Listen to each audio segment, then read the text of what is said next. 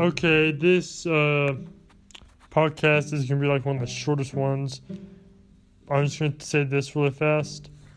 If you're wondering what political party I am, I am classified technically as a Republican, but in full honesty, I am a conservative. And I will be a conservative as long as I may live.